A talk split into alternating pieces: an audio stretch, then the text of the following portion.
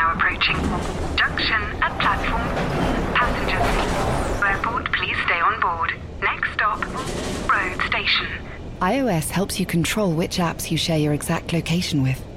There's more to iPhone. Small details are big surfaces. Tight corners are odd shapes. Flat, rounded, textured, or tall.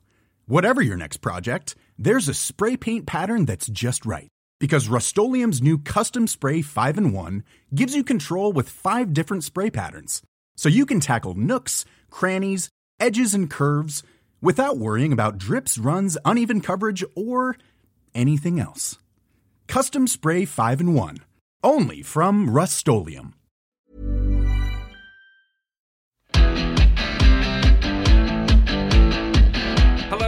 welcome back to the Ruck from the Times and the Sunday Times. Thanks so much once again for joining us, and it's a special Ruck because one, we've got three people in the studio myself, Will Kelleher, on my left, Alan Dymock, editor now of Rugby World magazine. How You're are right. Yeah, good mate. And all the way from the other side of the world, we have a reappearance of Mark Evans. You didn't need to wear the garland, Mark, No. in the studio. Yeah. Well, welcome back. You're back from Fiji. I am. Well. I'm, uh, yeah, I'm flying back out on Saturday, so yeah. flying visit. How long have you been back? Uh, just before Christmas. So, Okay. Yeah, yeah, nice. And you've been watching loads of rugby. loads of rugby. Yes, As yeah, ever. Can't get enough. Right, well, it's brilliant to have Mark back all the way from Fiji. We'll get into what he's been doing down there in a little bit, but you've been back in the UK. So, what have you been watching, Mark, over this weekend? Yeah, well, I watched uh, three of the games, which is a poor effort, frankly, isn't it? uh, but you know, there were one or two other things on. One of my children's Scout, scouting for the Fijian side, were you? No, we uh, no no part of the you, you have to be qualified for play for Fijian Fiji Ah, to play for the Drua. So uh, not that many possibles. There one or two, but you never know. Uh, I watched the Falcons game against the Tigers. I watched uh, Gloucester against Saracens Friday night, and I watched Exeter against Saints. I'll tell you what, I'm quite excited to get stuck into some of these because there's loads of stuff to talk about Yeah. from this slate of games we had at the weekend. So It was quite a newsworthy weekend. It We- was. We'll we'll get into it, but we will on this pod get through the latest from the Premiership, recapping the weekend. Owen Farrell faces a potential ban. That's one of them. He's been cited for his high tackle on Jack Clement on Friday night for Sarries. Tom Curry and Luke Cowan-Dickie have got fitness scares ahead of the Six Nations. Also, between the time we recorded the last podcast, Nick Evans has been appointed England attack coach for the Six Nations, so we'll talk a bit about that. And as we mentioned, Mark is back from Fiji. Of course, he's now the chief executive of the Fijian Drua, so we'll talk, take his thoughts on that. But also, we'll name our god and goddess of the week. But first, why don't we delve straight into the Premiership action? Because there was loads that went on, so that'll come next. Right, lads, loads that went on over the Premiership weekend, and we've been having a chin wag off air, and all the chatter has been about Newcastle Falcons. Alan Dymock, take it away. clear the floor because the Falcons are, are flying. Um, uh, it's an interesting one. We'd spoken about their travails in previous seasons, and there's an old saying that a change is as good as a rest. For Newcastle, who perennially underspend compared to their competitors in the league, it seems like a change is as good as a couple of hundred mil on the salary cap because uh, under Dave Walder, they just seem to be doing incredibly well. And I was speaking to a contact at Newcastle last night, and they're just buzzing about home games. They're just like, we want to talk about it as a fortress. Um, where people dread coming to play us here, and they're doing exceptionally well. I just want to read you some top line stats from the weekend. We love that it. Come I on. got these uh, from Oval Insights, um, and they um, so Falcons top of the pile compared to all the competitors in the league for most tries this weekend with six, most meters made with balls in hand, four thirty, most defenders beaten twenty five, most clean breaks with eleven, but importantly on the other side, fewer fewest turnovers conceded sixth, hundred percent set piece. Now that's exceptional for this round, but also just looking at the season as a whole, they're leading the way for first phase tries with 24. Gloucester and Quins have got 19 apiece, so they're they're second. But 24 is enormous. Now, obviously, we're going to give it the big George McGuigan here, and uh, a lot of that is it will be pushover tries and a lot of stuff from mauls, but just exceptional stuff from them so far this season, and we just need to give them their due. Yeah, they were amazing, weren't they, Mark? And on that note that um, Al mentioned about the money, we've got a bit of information about what they're spending and Yeah. how little, basically. Yeah, yeah. I, I, I have from a pretty decent source. I mean, they are spending well under the well under Mm. the salary cap. You know, six figures. Uh, sorry, seven figures under the cap. Yeah. Um, and they are. They're not dogging it out, as Al has said. They are. They played some fantastic footy on the weekend. They really did. Um, and it, Carreras has, has got, understandably, given his try-scoring record, has got a lot of the press, and rightly so. But funnily enough, I didn't even think he was the best of their back three. I mean, I, I thought, I thought Tom Penny at At fullback. yeah. Uh, that switch from centre, where he used to play to fullback, has been inspired. Uh, he was extraordinarily good. Yeah. You know, when Adam Radwan's your weakest link in the back three, you know, and he had a good game too. You know you've got, Yeah. you know you've got a bit of poke. They really haven't. I thought the other guy who um, really stood out was was the fly off was was Brett Connon. He he was he his his game management was absolutely outstanding because it they scored six tries, but their their tactical kicking on the uh, on the 4G was was outstanding. The the thing as well about uh, before this season started, one of the talking points for Newcastle was who's going to guide this team in attack because you know it'd been not musical chairs, but it seemed like a few people were auditioning to wear that ten shirt. So, so to see them click is exceptional. They obviously do things a very Newcastle Falcons way. Um, you know, uh, people from Scotland might know might know well the absolute madman that is Scott McLeod, who looks after their line out, and it, uh, you know, it, what a phenomenal job he's doing. And I know that he gets on really well with the players. Um, it helps that he's mad as a box of frogs in the best possible way. Um, but just quickly to go back on Carreras, and, and Will, I know you've got some thoughts on this as well, is uh, according to Oval Insights, 1.23 tries per 80 minutes this season. So he's almost guaranteed a try a game more. And he is that's more than any other player that's played more than five games in the Premiership. So it's it's actually looks incredible because he's played so many more games. So for example, Cowan Dickie's played fewer than five games, uh, five or has only played five games, and it has a, a, a bigger total than that. But in the back line, Carreras is just running riot. And I think it's really important that we talk about how well Newcastle played because in mm. when these results happen, we tend to say, "Oh, what's wrong with Leicester? What's wrong with Leicester?" That's the story. I think it'd be it would be, and look, that is a story, by the way, and I'm sure we'll touch on it in a minute. But I think it's really important to stress how well Newcastle played, and it and it and it's the it's the you know they beat Sale up there, they've beaten Le- these are quality teams, and they they beat them comfortably. Um, now look, they've got a thin squad, and you know the league's really tight, and who's to say they they go through a rough patch and still come eleventh? You know, but and here's me on my hobby horse again what Newcastle are doing with the resources they've got and the market they are trying to serve is outstanding. Dean Richards did a great job there for many years. They overachieved. Remember, they, they made the playoffs one year, and you know, and but at some point they will hit a bad year. They will. It's inevitable when your resources are that thin. You're going to hit a poor year, and you might come bottom. You know, what's a really sensible thing to do? Let's put a st- let's put a team that is over pitching itself in an area that we need. Let's relegate them. Yeah, that's a really, really good idea. Really strategic thinking. Sorry, I couldn't Welcome resist Welcome back, it. Mark Evans. That's all right. we've missed you. We've missed you. It's like a comfy pair of slippers, isn't it? But uh, I mean, yeah, you, you mentioned the, the Leicester thing there, and I, I feel well. Two things to note is when you look at what Sale have done in the la- last couple of weeks and what they might do in the next few Mm. months. Newcastle's result beating them 2014, I think it was, which I know really annoyed Alex Alex and was the reason why they kind of turned it around the last couple of weeks because he was so annoyed about that.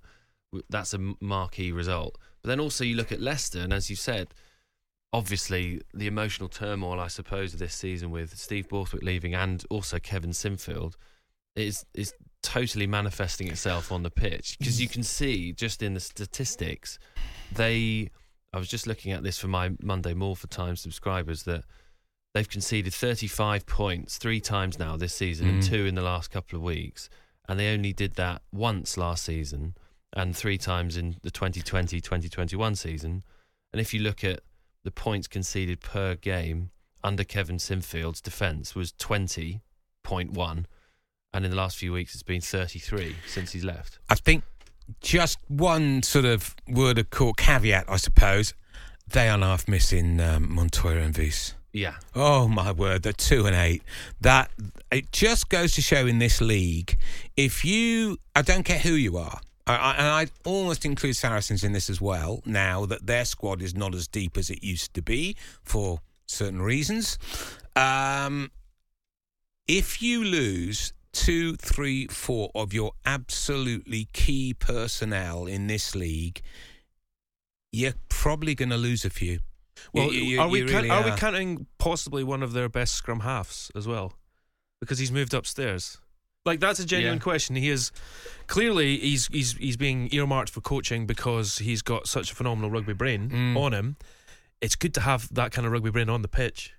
Yeah, but he's. I mean, look, they're, they're hardly short in that position, are they? Let's be Sure. frank. Yeah. Sure, Van sure. I mean, I, I Ben Young. honestly don't think that that that Wigglesworth would have made a huge amount of difference the last few weeks.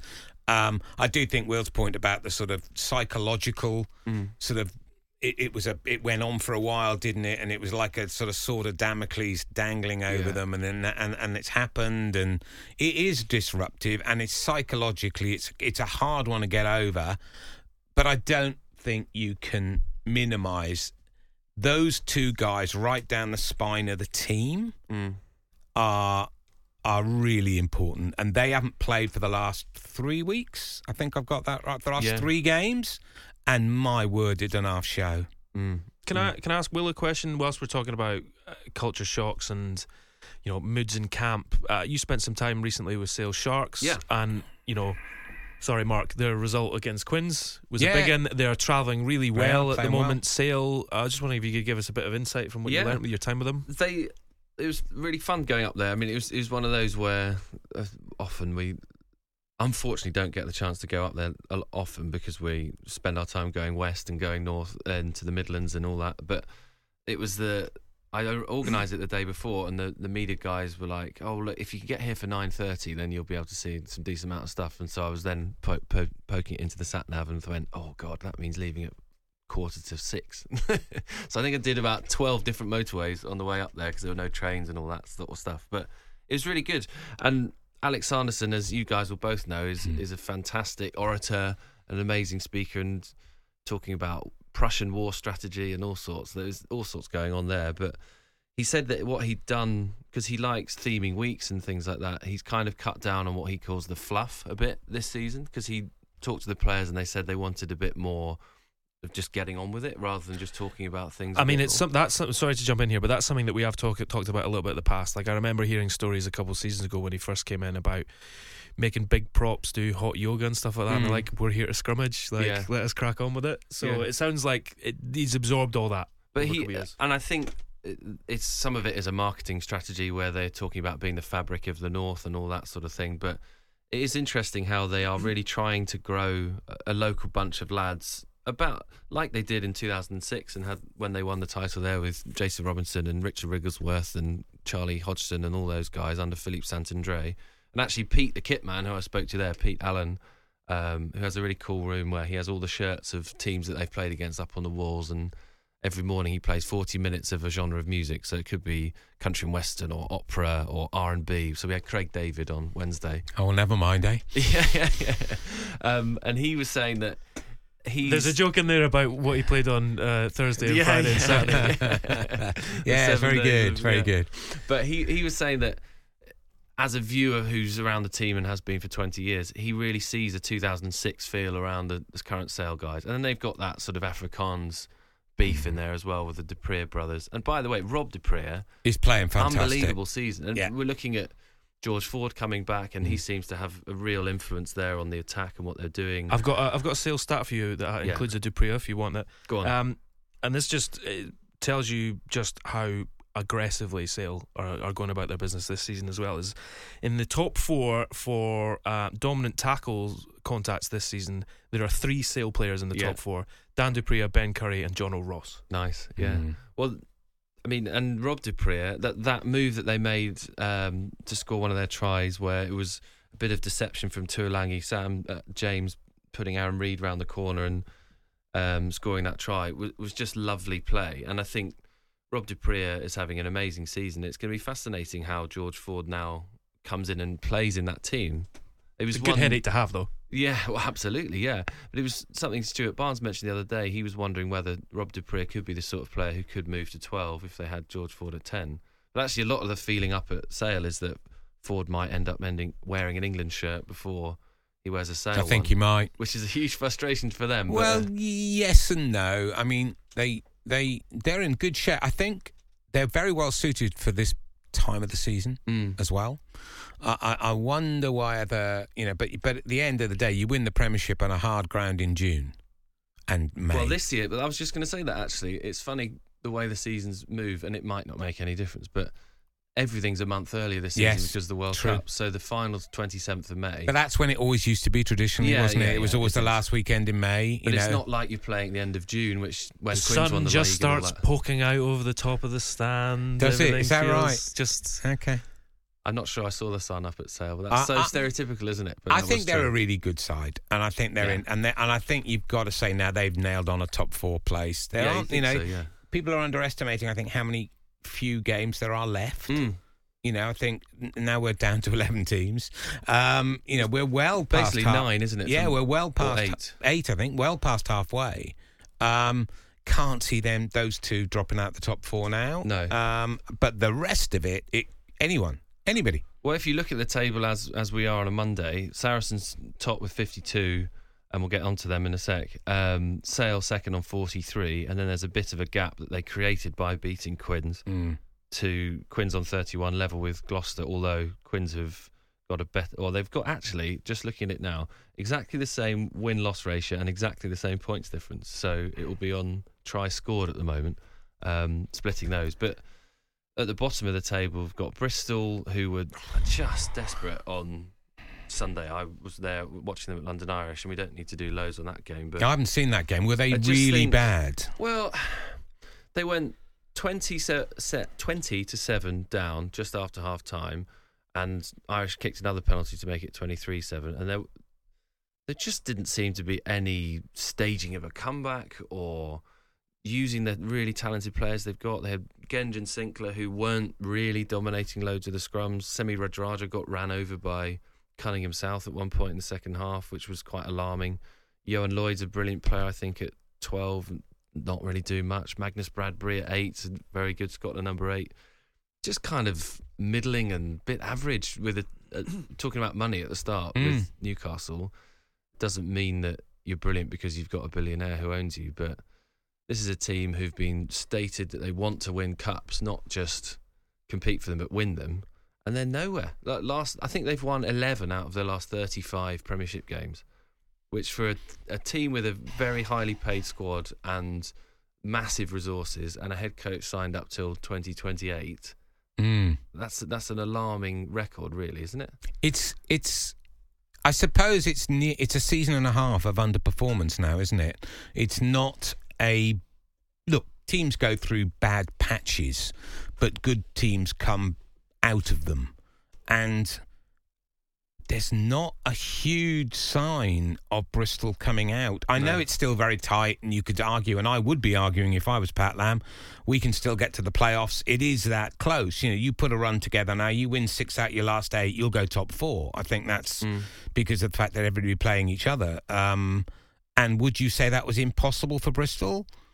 No, but at the moment, I did. I say I didn't see them this week, but I watched them against the Quins. I didn't. I thought they were incredibly lucky to beat Quins. Yeah. Um, but a lot of grit, but they didn't play much. No, I mean the second Uh, half. there's not many game- signs of them putting a run together, are no, there? No, that second half of that game, they had twenty percent possession, Yeah. basically, and dogged it out. And it was uh, that tap tackle and the holding holding up Esterhuizen over the line that, or knocking the ball out of his hands that kind of won them that in the end. But yeah, it's an odd one in the Prem at the moment because they're bottom, but they're ten points off Gloucester and Quins in Mm. third and fourth, Which So is two games. two wins, yeah.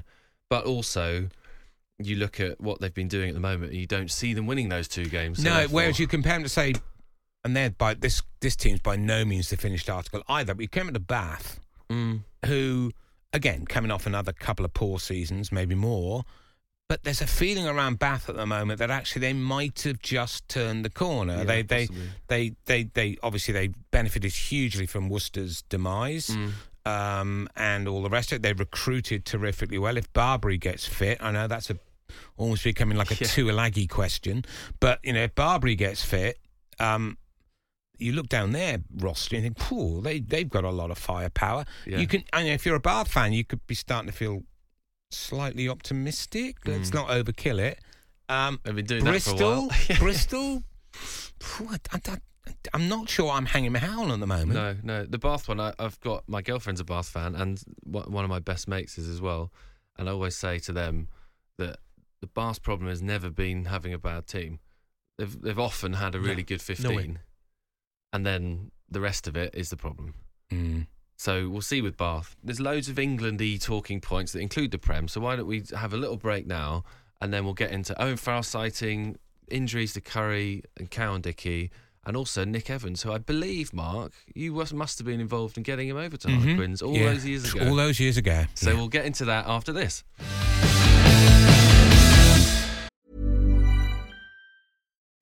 VoiceOver describes what's happening on your iPhone screen VoiceOver on. Settings. So you can navigate it just by listening. Books. Contacts. Calendar. Double tap to open. Breakfast with Anna from 10 to 11. And get on with your day. Accessibility. There's more to iPhone.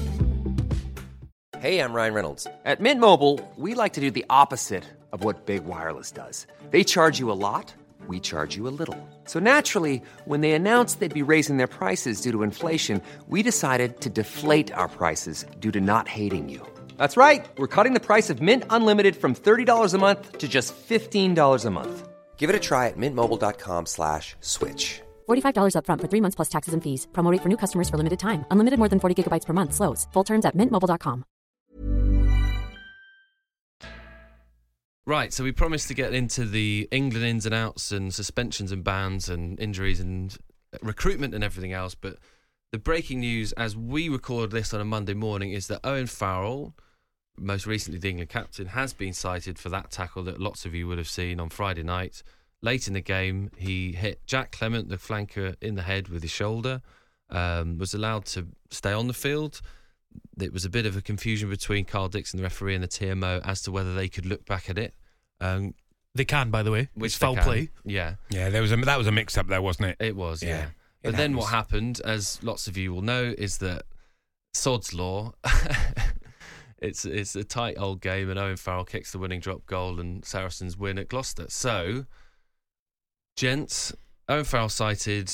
There, I was actually going to say at the top of this show, but we'll mention it now that we don't have Stephen Jones and Stuart Barnes on today because I think we're we're keeping them apart because of their in copy spat about um, Owen Farrell. So in the Sunday Times, Stuart Barnes was saying you've got to ban Farrell because he's got this consistent record of high tackles, and then Stephen Jones had his retaliation in Monday's Times and said the slobbering fools who are all going for Owen Farrell need to shut up. So, lads, what do we think about this? Um, Mark, should we start with you? Yeah, he's going to get a ban. tackling? Yeah. Uh, I, I couldn't. You know, I, I I got no strong feelings about Owen Far- Farrell as a track record either way. Frankly, I mean, you, you deal with each case on its merits, and he's going to get a ban. He's got cited. He was a little fortunate. Sometimes it you know goes in your favour. Saracens would say, "Well, Ben Earl got a red card. Was it against London Irish? Yeah, and then got and, and got it rescinded. and got Yeah. rescinded. You know, over a twenty odd game season, those are the breaks. You win some, you lose some. You've just got to different in a cup final or a playoff, but in a regular season game, you've just got to just got to ride with those. You you get some go go your way, some don't. Um, he's going to get a ban. It was a shoulder to the head. I don't think there's much doubt about that. It's a question of how long. Yeah. Just before you jump in, Al, on the um, the sort of admin of it. So his hearing's on Tuesday. We'll probably find out on Wednesday morning what the ban is. Um, it's dangerous tackling, and because it was contact to the head, it's a mid-range offence. It has to start at that, which carries a tariff of six weeks. But as we all know, six weeks doesn't mean they get a six-week ban. Also, which is pertinent to particularly for the Six Nations, is that Farrell hasn't before qualified for one of these speed awareness courses we talk about the tackle Tackle technique. kindergarten. yeah What? Uh, No. Sorry, don't get me. No, We'll I'll let you go. that in a No, this second. feeds But in just exactly. to cover it off um, he could take a week off his ban by undergoing one of these tackle courses which Charlie Ewels did after he got sent off against Ireland in the last Six Nations so possibly quite unlikely that he'll be banned for the the uh, England Scotland game but Should we go on tackle courses? What do, what do you want well, to get well, into? Alan? first, uh, firstly, uh, just an interesting note is that we've had nine red cards this season so far. This time last season we had ten. So Okay. arguably, if Farrell gets it, we'd be bang on trending the exact same as last year.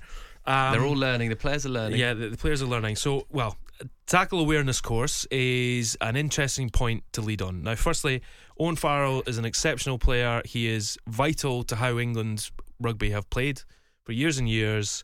Um, the absolute skill and uh, pressure, dealing with pressure to knock over that winning kick, fantastic. This, though, however, though, is I feel like we need to change the language of how we talk about incidents like this because we've all heard elite players at this level go, "Oh, well, the most important thing is player safety, obviously." However, now, firstly, there's never should never be a, a however, but also, if we're going to have people saying stuff like that, or we're going to have this approach for years, let's hold people to it. So, is Owen Farrell knocking his pan in? So he might need this tackle awareness course because if he's if he's knocking his pan in to try and uh, sort his tackle technique, and he isn't quite getting there in the heat of the moment with his swinging shoulder and his low to high technique that he's been using for years and years. If he isn't changing that, why isn't he changing that? Is he working hard enough to try and change it, or is he just not good? Uh, is he exceptional at lots of things, as I mentioned earlier, but he's really not good at tackle selection? Because we've got to start talking about these things as a deficiency in people's games. Because it will lose someone a game in a big World Cup semi or something we like absolutely know it will. Yeah. Because we've seen it for the last few years. And if we're just going, ah, well, we can wear it, we'll just go by and by, and nothing will actually change that much. You know, I'm not up for calling loads and loads of players lazy, but in this instance, maybe it's time we start going about this. Yeah, I disagree. Uh, uh, it's, uh, I, I've well, a couple of things. Tackle school, what a load of baloney. I mean, that's just nonsense. You're not Oh, I telling don't- me don't- that, I don't agree that it's gonna change Uh, anything. I don't know, think it changes anything. Go to tackle school. What you mean? Like they're not doing it at their club or with England? I'm Hmm. pleased. I mean, ridiculous, right? Forget it. Um, waste of time. Spend the money on something else. Agree with you there. Um, I, however, um, are, are of the view it, it, it, high tackles, or you know, tackles to the head during games. I think it depends on what we're trying to do. Because if what we're trying to do is reduce the whole concussion, mitigate the concussion risk, it doesn't make any bloody difference, Mm. right? That's not what's causing. If it, that all the research suggests it's very little to do with individual high tackles in in, in high profile games. It's much more to do with the amount of training, the amount of contact in training, uh, at age, uh, what, what age contacts, et cetera, etc. cetera, et. Right. So let's at least be clear why we're trying to get this out the game. And, and, and, and to say, oh, it's about reducing concussion, the concussion issue, I'm sorry, I just don't think the data backs that up to any significant degree. Um, there are other factors that are much, much more important. If we're doing it because a, it's a bad look, and I and I think it is. Yeah. I, I don't think it's a good look to have in the game. In the same way that we don't like tripping, it's it's it's sort of like slightly offensive, isn't it? And headbutting and certain things you just Or don't like want them in the game. where someone lands on their head or fights and stuff. all that kind of stuff. It's, it's punching Yeah. in the game. We don't see it anymore. You know that kind of no arms thing that with the shoulder charge in rugby Mm. league. They they in the old school. Oh, the game's going soft. Don't, don't be stupid, right? But it's it's Oh, what you're nothing winds me up trying more. what you're trying to, to the game to look like. It is. Yeah. People hate me when I say this, but it's a product. You Mm. know what do you want your product to look like? But I don't think we will ever get high tackles out of the game ever. No. I just think the nature of the game is such. It is so fast moving and people change height so quickly and they slip and they fall into things.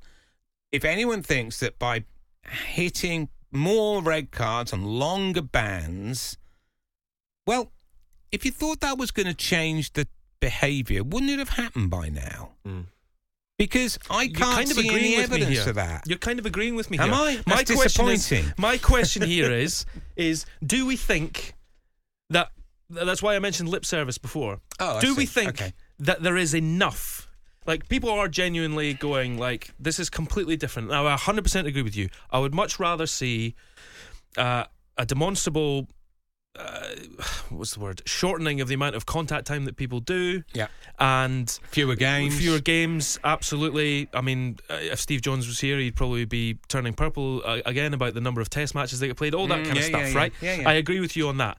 My point is, is I would love, and it's uh, an unanswerable question, I suppose, is I'd love to know how much of it is just lip service and oh yeah, it's it's the most important thing, but behaviours, what's actually been done. Uh, yeah, I don't know. I mean, I see tack sometimes. You think, and this ones that really get me. I think, oh, you- you see red and yellow cards. so You think, well, what else was he meant to do there? Yeah. I mean, seriously, you, you you see sometimes the ball carrier's coming in about a foot off the ground, Mm. well, leading with his head. Where am I meant to tackle him? Yeah. Yeah. Well, uh, tell me. Uh, it's a serious question. Which bit of his body am I meant to hit? Mm. Now, obviously, if he's running straight up and you take his head off, we all know. I saw there was an app, the one on the old uh, uh, on um, uh, social media the other week, where it was it was a real old an old style Trevor Leota head high tackle.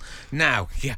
Goodness me, Yeah. my word! I don't know who he was playing like for Wasps at the time. now, It yeah. was just ridiculous. Yeah. Do we see many of them now? None really. hardly any. You know, we're we're we're now. I I don't know. I think we're. I think in a way, yeah, maybe we are agreeing. Is this concentration on the high tackle in games a little bit of a distraction for some of the other things that perhaps we should be doing? just on a on a note to sign it off, and we'll move on to some of the injuries and other bits. But um, I would I'd be really fascinated to know, and someone like Steve Borthwick might actually do this, Al, that if there was a metric or some sort of stat for players on tackle safety, or something like they give away more penalties for this for dangerous stuff that is unnecessary than other players, and whether it then becomes into selection. So it might be that actually Owen Farrell's number's quite low, or it might be that it's quite high. We don't have that information, but it'd be amazing, wouldn't it, in the future that because it will matter so much, especially in tournaments. Well, especially if we're talking about, let's be honest, most directors of rugby are absolute control freaks yeah. and want to know everything. It's everything quite else. a It's- moneyball thing, like this guy's the safest tackler in the league, or something like yeah, that. it, it's more about penalty counts as well. Yeah, I- I true, mean, yeah. There's no doubt the Or like guy. Oh, he's a, errors. oh, he's a penalty machine. You know, Yeah. they don't tend to keep their place unless they're absolutely wonderful in another area. Because Mm. you know, you, we're slightly off the point here, but that, you look at the you look at the, the weekend. The number of teams whose set piece was really poor Yeah. at the weekend. Exodus was terrible, but it's they won the game comfortably. yeah, You easily. know, yeah. but the penalty count went their way for Mm. quite a long way. Gloucester, who you know probably should have beaten Saracens, frankly, but the penalty count was first half particularly was terrible, and their lineout fell apart Yeah. for the first time all year. Gloucester's lineout fell apart. They they blew two, was it two or three, Yeah, five did, yeah. meters? McGuigan You can was, almost yeah. go 14 points here for Gloucester. They've got 14 points before you start because their driving maul is so good. Mm. Completely fell apart at the weekend. The same with Bristol actually, and it was something Pat Lam mentioned that he was sort of bemoaning individual errors, and I think he said 19 penalties, but um, yeah, they I, I conceded. read that. I haven't seen the game, But but, I read that. You it's can't of- win with that. You know, Al will know, but the, the stats often change depending on where you look. So it was some places Yeah. 17, some places 18, but yeah, it was a lot basically. But um, the one person I'd like to mention, which will segue us nicely onto injuries, was Tom Pearson. And on the penalty thing, something that Declan Kidney mentioned about him afterwards is that he's fantastic at selecting the breakdowns to go for and the ones not to, Mm. and is conceding really a few amount of penalties. I think he's only conceded two defensive penalties in the whole season. That is extraordinary for a back row a seven forward. is That's amazing. a really Oh, unheralded dear. skill as well. That- and Yeah. s- now that my lovely segue is that Tom Curry, which is not lovely for him, got injured, uh, pulled a hammy on the weekend, um, and there are 50 million back rows at the moment that could Mm. probably pay for England. But if he is out, which he could be, um, his So- his brother perhaps Ben Curry. But Tom Pearson, I think, is is one. He did go to the England meetup the other day. Yeah, it's it's an Um, interesting one. This because some rumblings I'd heard is that potentially there was an idea to move Tom Curry back to six, and that well Ben Earl was back at this Yeah, well, This- he's another one. this hot box season. camp or whatever you want to call it, Yeah. this this fitness camp that they came in. He and he was there, and I made a point of asking a couple of people in the prem, couple of players in the Premiership last night. You know, it's like who do you fear facing? And the name I kept hearing was like in terms of dynamism, Ben Earl is miles ahead mm. Yeah, of everyone I else. agree. Like sometimes you, you feel sorry for his shadow and having to keep up with him. So, I mean, certainly if that's if if rumblings about moving Curry across and and having Earl at seven and Curry at six were right up there, fine. Maybe the question is more who's who do you want to play at six Yeah. at this point? And Eddie Jones always talked about having three line-out jumpers, so it's it's what Yeah. you do with that as well. Courtney Lawes has has Uh, been it's what you do suffering with with a glute injury. You know, uh, it, it, and, and and whether you think you can play with two, like if you're going to pick Billy at eight, and there's a debate. Yeah, I don't yeah. think his position is completely inviolate no. at all. It, it is. It's it's all a balance thing, isn't it? And it, and, and and and and actually, we ought to maybe stop talking so much about who's the six, who's the seven, and say right, who's the back row. Yeah, the combo. Because Yeah. what's the combination? That, that it's all Yeah, about yeah. it's about combinations rather than individual players. People are getting picked now, particularly in the bigger nations with a bigger player pool. They're getting picked for combinations. They're not picked because oh he is the best number. Yeah. Depends how you want to play. We'll move on to the news that we heard this week that um, Alex Lowe actually exclusively revealed with, for the Times that Nick Evans is joining up as England's attack coach for the Six Nations, former All Black fly half, bit of a ledge down the stoop. Oh yes. And can you, can you tell, Mark, tell us the story. How did that all happen? Was it what 2007 ish, wasn't it? Yeah, I'd love to claim credit for this. Okay. I'll Who, who was the one? And I'm going to. Uh, no, no, and I'm not. No, I'm going to claim a little bit, right? I, I, look, we were we were in the market, um, obviously, for a fly half and um, Post deep- Jeremy Staunton. post Andrew Mehrtens. Uh, Mehrtens, of course, yeah. Uh, and I just as a quick uh, one, I remember. Um, I don't know if I've told this on the rap before, but I used to ball boy at Harlequins Oh, did you? the years that they got relegated. Yeah, well, thanks for reminding me of that. Yeah. And I'm going to blame you this for this, Mark, because in the Premiership we used to get seven pounds fifty Uh-huh. for the match, and if it was on Sky Sports, you get fifteen quid. yeah, did you? And then got relegated, Yeah. and it went to fiver. Quite right. And then we got promoted again. Yeah. Stayed Stayed, at- at, stayed at five. five pounds. Thank God for that. I, well, clearly I was on the ball. The economics I- of it. excuse the pun. Uh, But Uh, so all I was going to we were say was Nick. Mehrtens in that season down in the championship. I remember particularly a game against the Chiefs through a triple miss pass to Hugo Monye, who I think scored five tries in the yeah, game. he was. Um, so he was bloody good. even Anyway. though he was past his best, and he's still um, and a real larrikin, Mertz, and still you know having a great time in Sydney. The last time I saw him, I must look him up next time I'm there. And uh, but he he'd retired, and uh, we were looking for a fly half, and uh, and we we you know we got fairway, and Dean was was driving it. He was sort of a great recruiter, and I I helped a little bit towards the end when it looked like it might stall by releasing a little bit more resource. Uh, but he was one of the best overseas signings of absolutely. the Premiership era of 25 years or so. I think I would th- think many people will argue with that. Lovely, lovely bloke, very, very intelligent about the game and about other things too. And I'm I'm delighted. I think Quins will be worried that it'll turn into a full time permanent role. And uh, well, that's just you know when you get good coaches, that's always the risk. I mean, look, we've talked about Leicester and the the you know I'm not sure that Leicester's uh, the personnel at Leicester. I'm not sure they've all moved across yet. I Yeah. would not be at all surprised at the end of the season to see one or two more move from the Midlands to Yeah. TW2. There is a, a chatter that, well, England have said that Nick Evans is coming in purely for the Six Nations and will return to Quins during fallow weeks. And actually, now the Wasps and Worcester situation is they've tidied up the fixture list. There are fewer overlaps, so actually There he are. won't miss many Quins games. But th- there's word on the street that they're still trying to line up Wigglesworth for after the end of the season and perhaps for the World Cup. But it's an interesting one, Al, where it's Borthwick's been said to be good at picking people who challenge him. He's not just looking for yes men. And someone like Nick Evans perhaps has got a bit of a different philosophy and might challenge him in a different way in attack. Yeah, and it's interesting because we're, we've been talking about what Borthwick's selections will be and how that's affected by uh, injury and such. Like suddenly, the start of the Six Nations. If we find out tomorrow that Owen Farrell is missing the start of the Six Nations, then it's an England game plan without Farrell in the back line, which is something that's been like hen's teeth recently. It's a new guy trying to oversee it. Obviously, we've got the what, tidy up for me the crossover with Gleeson Uh, and what's they going haven't on there. tidied it up. So Right, the- okay. currently there are two attack coaches. There has been no word whether No, Martin of Gleeson has been yeah. removed or not. I suspect that he has been or will be, but it's working out the So- Oh, I, HR. I, I, oh, I've missed. I've completely f- f- forgotten that. so they haven't Yes. confirmed or So denied in- that he's leaving. It'll be interesting. This potential new driver for England's attack. Same vehicle. Are we going to see Smith cement his place at ten because he knows? Should be back fit for Yeah. Racing next week. It Yeah. seems. So it's just interesting to see how Evans, uh, sort of the Evans approach, uh, fits in with who's available. But let's be clear here, and it was said about Eddie, but it's true of most head coaches, unless they choose to do it otherwise. And, and nevertheless, that's still the head coach's choice. Nick Evans was coaching under Paul Gustard. Yeah. And there, in that era, Quins played a style of rugby that is dem- was demonstrably not Nick Evans's No.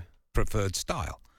But he's that's the role when you're an assistant coach. When you're an assistant coach, your job is to not undermine the head coach and to try and deliver the, the style and the game plan that, that the head coach decides they want to implement.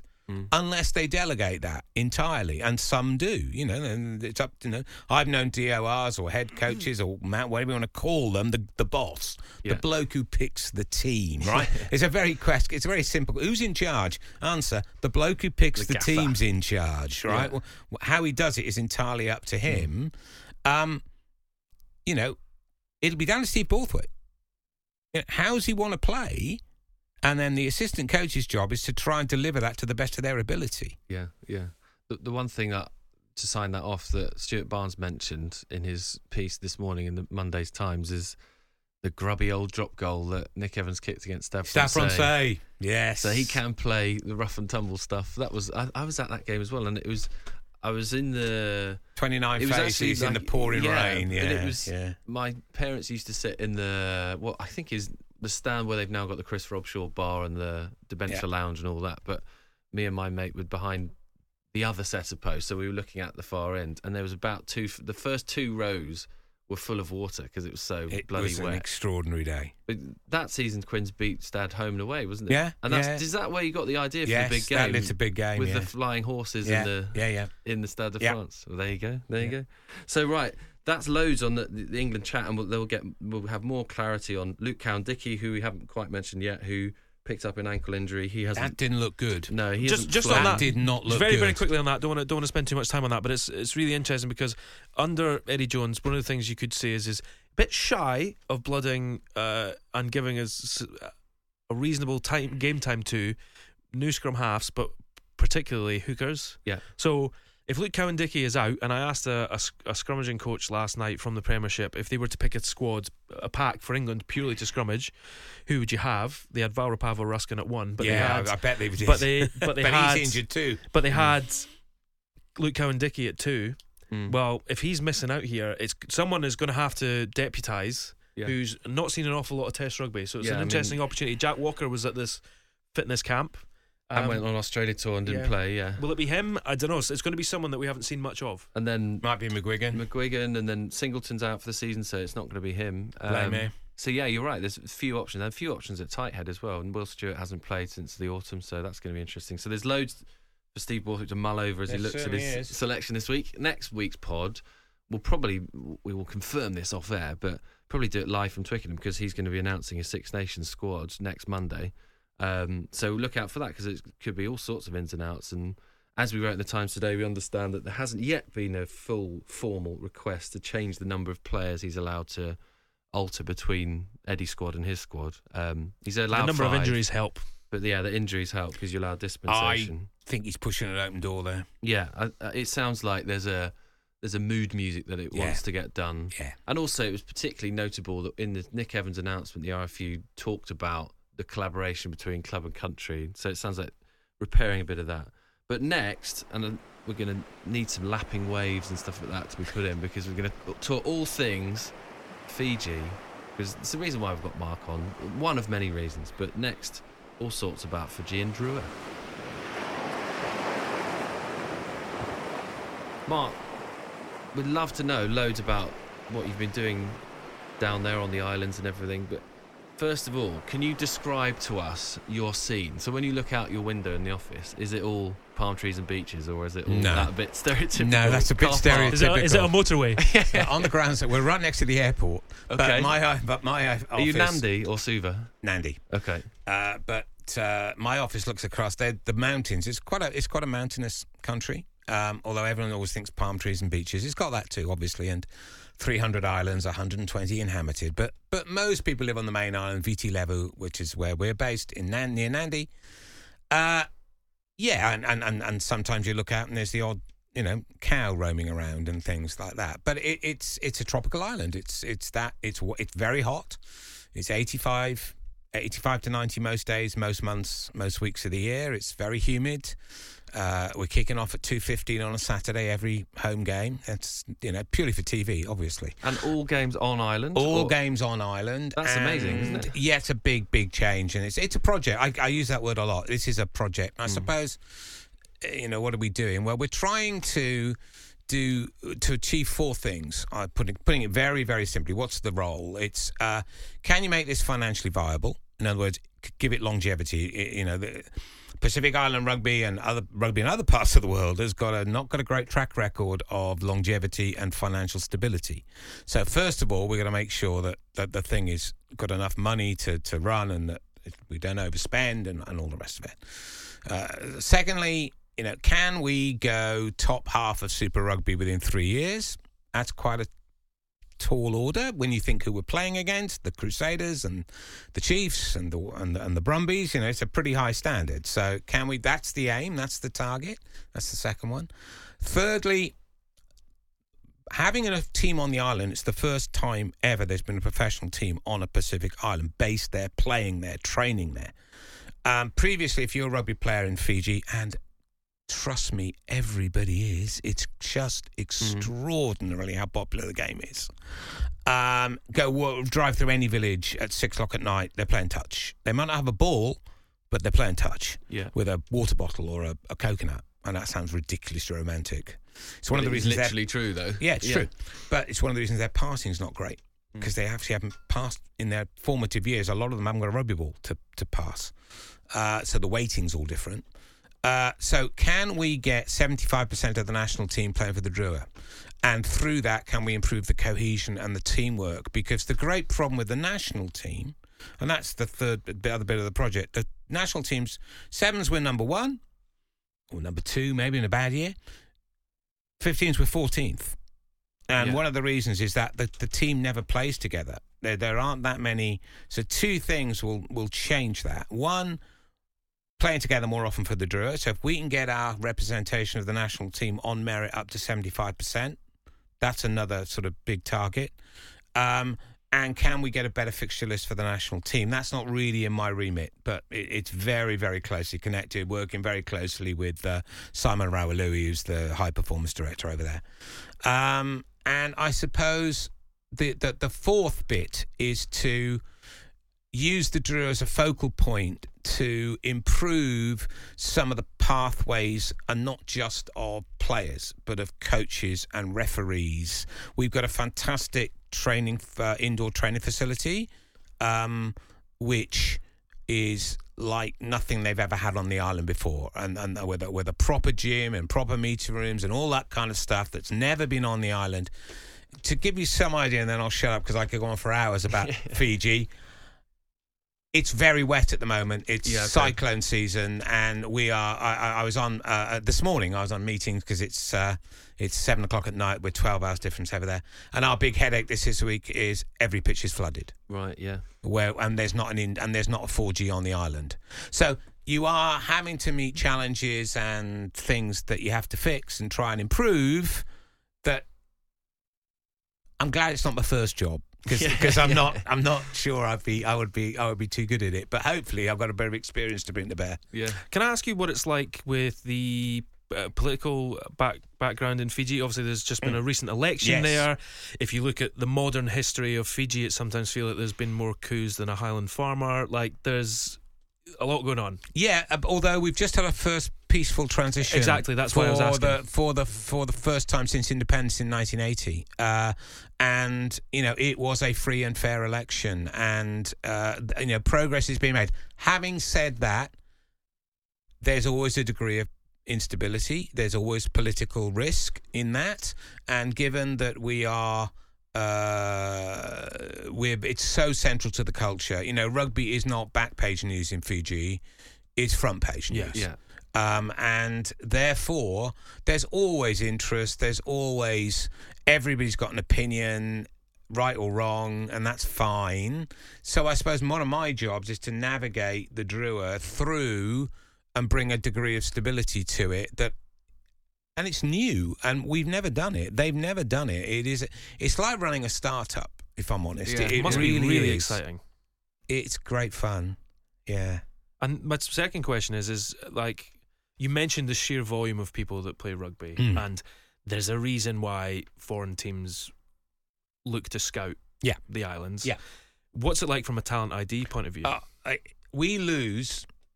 You see, I'm saying we all the time, aren't I? Yeah, yeah, When's it's your true, yeah. It- we, we, we lose a lot of talent at 17, 18, 19. And we lose it to the NRL. We lose it to other Super Rugby teams outside of Fiji. It's in New Zealand and Australia, largely through scholarships to big rugby playing school like Brisbane Boys or uh, Rotorua High.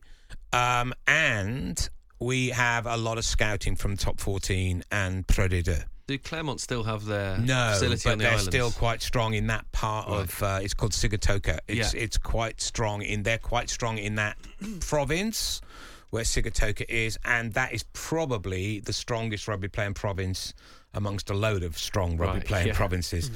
I mean, but you say that there are. And you mustn't. And I'm trying to say to people, we mustn't. You mustn't take it for granted and be glib about it, or there'll always be another one. There's so much talent.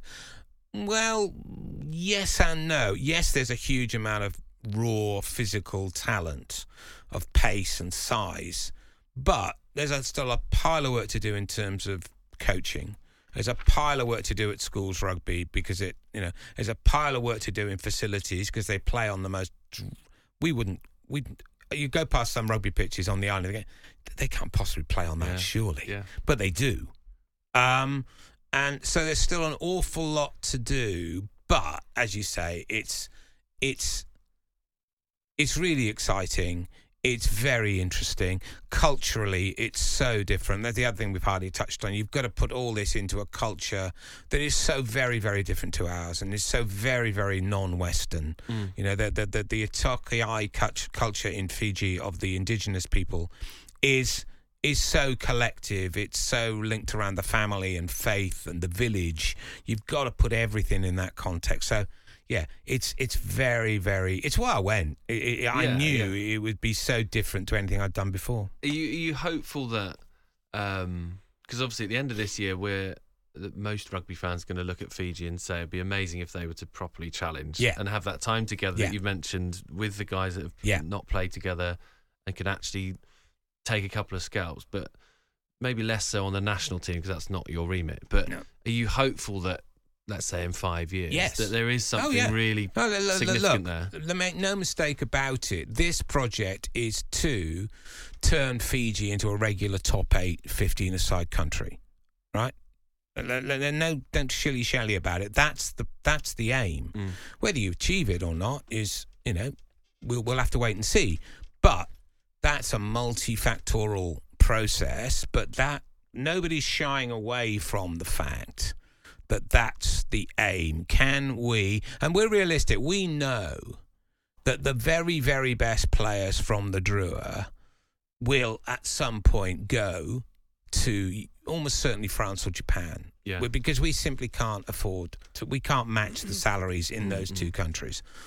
But look at it on the positive side. Until the Drua emerged, everybody had to go because there was no side to play for. If you didn't, the only way to get off the island to play hmm. professional rugby pre Drua, and this is why it's such a huge change, was Yeah. get scouted into a school in New Zealand and Australia at 15, 16, get spotted by a French scout and move to France at a similar age, or play sevens Mm. and get and get spotted off the sevens circuit. There was no other way of doing it. This is a is a is a sea change.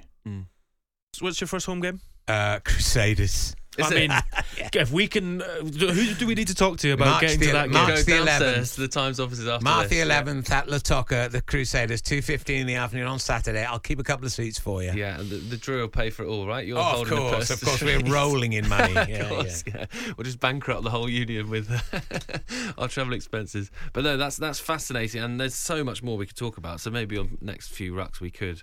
Um, but I think now the pertinent thing to do is to get onto our god or goddess of the week. And you introduced the devil, Mark, but I don't think we'll probably have a devil No. this week. No, it's been a good Um, week this week. So after this, we'll have our god or goddesses of the week. Right, God or Goddess of the Week time, and Al has requested to go first because he's got a belter or something a bit different. You think? Something a bit different. Uh, it's not a god or a goddess or a devil. Oh. I'm going for divine intervention Oh, he's of broken the the, system. and it's it's a choice between two 50 22s. Well, Oh, in yes. Ben Meehan's case, a 22 22, I saw it described as. Yeah. Uh, that was just a, a ridiculous kick that he managed to, to lace through so close to the try line and uh, just off of. Uh, by the way, Ben Meehan is, can use both of his feet. He's you need to keep track of him. Like the way he plays is is brilliant. Or the other one is Bordeaux Bègles scored a belter of a try when Maxime Lucu laced through a 50-22. Quick thinking, the young winger whose name falls out my head completely. Nineteen year old guy runs in quick looping pass. Um, when everyone at Bayonne was just sort of standing around going, "What the hell do we do now?" And Mo Fana scored. It was brilliant stuff in front of a bumper crowd in Bordeaux, and yeah, just good fun. So haloing on two kicks, basically. Yeah. Yeah, and they're, Right. they're, they're back a bit, aren't they, Bordeaux? After, you know, nobody Hmm. else is you know, they had a terrible start, but they're, they're, they're playing well. So I'm hoping actually, and I'm waiting to get it full signed off to do a nice French weekend coming. So I'm looking forward to that. Good man. Possibly. Oh well, that's going to eat into our Fiji budget, but that's Yeah. yeah, Clermont Leicester Friday night, um, and then Racing Harlequins on the Sunday, and I might see if I can get to Stade Francais against the Lions in Paris on Who, the again, Saturday. are playing very well. Second in the league, Very Paul well, Gustard, yeah. earlier. also playing really well. First time for a while. Yeah, absolutely. But um, Al mentioned loopy passes, and I think your nomination might include a, a long does. loopy pass to yeah, the left wing. and On on a weekend, which I really, I mean, I think we all do. We love an underdog, don't we? We love a surprise. We love it. We love it being unpredictable. Newcastle Tigers loved it. Uh, Benetton beat Ulster. What a result Hmm. for Benetton and fifth in the league or sixth in the league. You know, the Italian, the signs in Italian rugby are very, very positive. And Connacht, I think, to nod to Connacht, uh, who beat the Sharks. Who have And- been and they travelling needed pretty they well. needed that Connacht They well. did, but but but really fair play, good, was really good. But you got, I've got to go with with with with the mighty Caldy, yes. uh, the Wirral's finest, uh, who beat Ealing Trailfinders, um, and that is for a team that has got the most wonderful junior section. Their mini and junior section is just fantastic. Who over the years has produced people like you know, Ben Johnson and Matt Cairns and people like that. You know, they they've got a real strong and, and, and many others. I've, I've you know go look on Wikipedia. Um, it, they've got a real story, you know, contribution to the game, and um, you know many of whom are semi-pro and, and whatever. To, to to knock over Ealing and and I'm sure lots of us have seen it on on Twitter and YouTube. Uh, you know, you look and think well, there's nobody beyond the post. You know, it's not they don't get huge crowds, although they got a good one. They beat Sale in the playoff. Um, but those bunch of young kids behind the goal Yeah, going about, yeah. absolutely bonkers because their their team, who I'm sure they play mini rugby for Caldy, their team has just knocked over the unbeaten league leaders, Mm. was just heartwarming, and I loved it. So the, the, the long loopy pass was from the fly half. Yes, it- the it- one that he sort of missed five or Yeah, whatever, whatever it was. But it, it possibly helped that uh, at that point Ealing were down to 12 yes. because they had a tight head red carded early on and then two yellow cards later on in the game. But yeah, 26 24, hell of a result. And actually, it's going to make it really quite interesting now, this championship season, because we still don't quite know what's happening with No, and it's still going to. I, I wouldn't be at all surprised if it comes down to the, the second game between Yeah, uh, well, at the moment, I was going to say Jersey and Ealing. Ealing uh, um, played 11 1 10, lost 1, 51 points. And then Jersey, a second, played 11 1 10, lost 1, 49 points. So that is a bit of a race, isn't it? It is. Coventry, Bedford after that. But It is. those are the two. And it, imagine that a, a Jersey in the Premiership, for example. Don't get me going. Not this late in the podcast. We're just putting out the fishing rod. Don't get me going. right. So um, we mentioned him earlier. My God of the week. I think just sort of. I mean, I gave it to the wholesale pack last week, so I'm being a bit um, wide with my gods. But I think we'll do, go specific. And I know it was more than just him, but Mateo Carreras for everything we Yeah. mentioned at the start of the podcast um, with his stats and Newcastle's win generally. Good to see the Falcons flying high. So I think Carreras he can take it for for the group. On, on behalf of all Argentinian Premiership players and Newcastle Falcons, good result up there, and good to see them winning. See. So right, that has been another ruck from the Times and the Sunday Times. As we mentioned, next week is going to be. It, it comes around so fast, doesn't it? England's squad announcement for the Six Nations. I think Wales are announcing their squad that week, and lots of the others will as well. Um, I'll try and give you some sort of dispatch from my possible trip to France as European Cup action or Champions Cup action, we should call it. But for now, thanks so much to Mark. Mark, Pleasure. when's your flight? Saturday, Right, and you get there on the week after. I get that. there Monday morning. Yeah, okay. Because it's the Kiwi side of the line, isn't it? So you don't. Yeah, Which yeah, way yeah, do you yeah, go? yeah, do you, you go, go LA via LA is the quickest way to get there. Hope you enjoyed that, all lads and ladies. Thanks so much for downloading. Please subscribe, follow, tell all your friends about it, and join us again next week for another ruck. But for now, thank you very much and goodbye.